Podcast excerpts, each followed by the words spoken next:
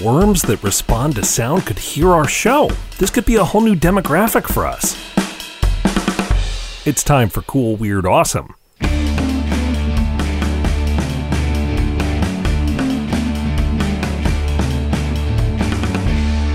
Welcome back to Cool, Weird, Awesome, the show that sounds pretty good for a few minutes each weekday. I'm Brady. It's Friday, September 24th. If you listen to our show, your ears are doing the work, unless you're a certain type of roundworm that can react to sound without any ear like organs.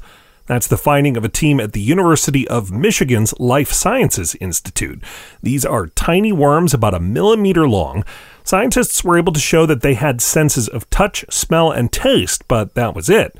It's not unusual for some kinds of creatures to go without some of the other senses, but the researchers had also discovered these roundworms had a sense of sight without having eyes, so they wanted to test whether they might also react to sound without ears.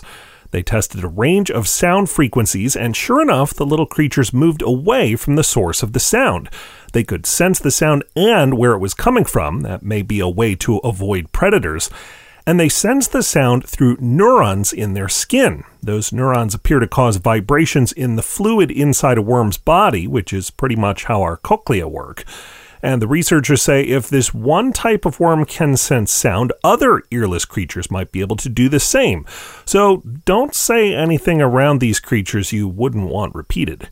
You can learn more about these worms and their sound sensing capabilities at coolweirdawesome.com and on Twitter at coolweirdpod. And we've got something else you're really going to want to hear right after this short break, so don't go away.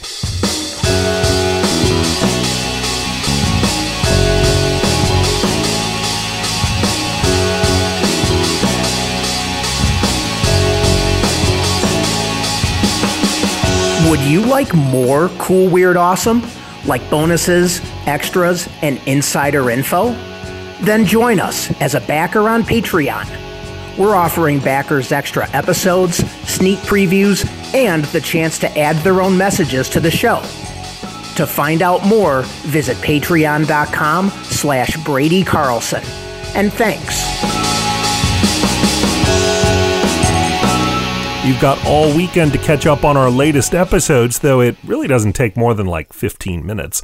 Or you can spread it out over a Saturday and a Sunday. Just listen to one episode like every 12 hours and then you're done. The International Astronomical Union has announced that a crater on the moon is now known as Henson Crater. It's named for the great black explorer Matthew Henson, one of the first people to stand at the North Pole, though Henson Crater is near the moon's south pole. I'm Brady. I guess it's not good to be typecast around just one type of pole, right?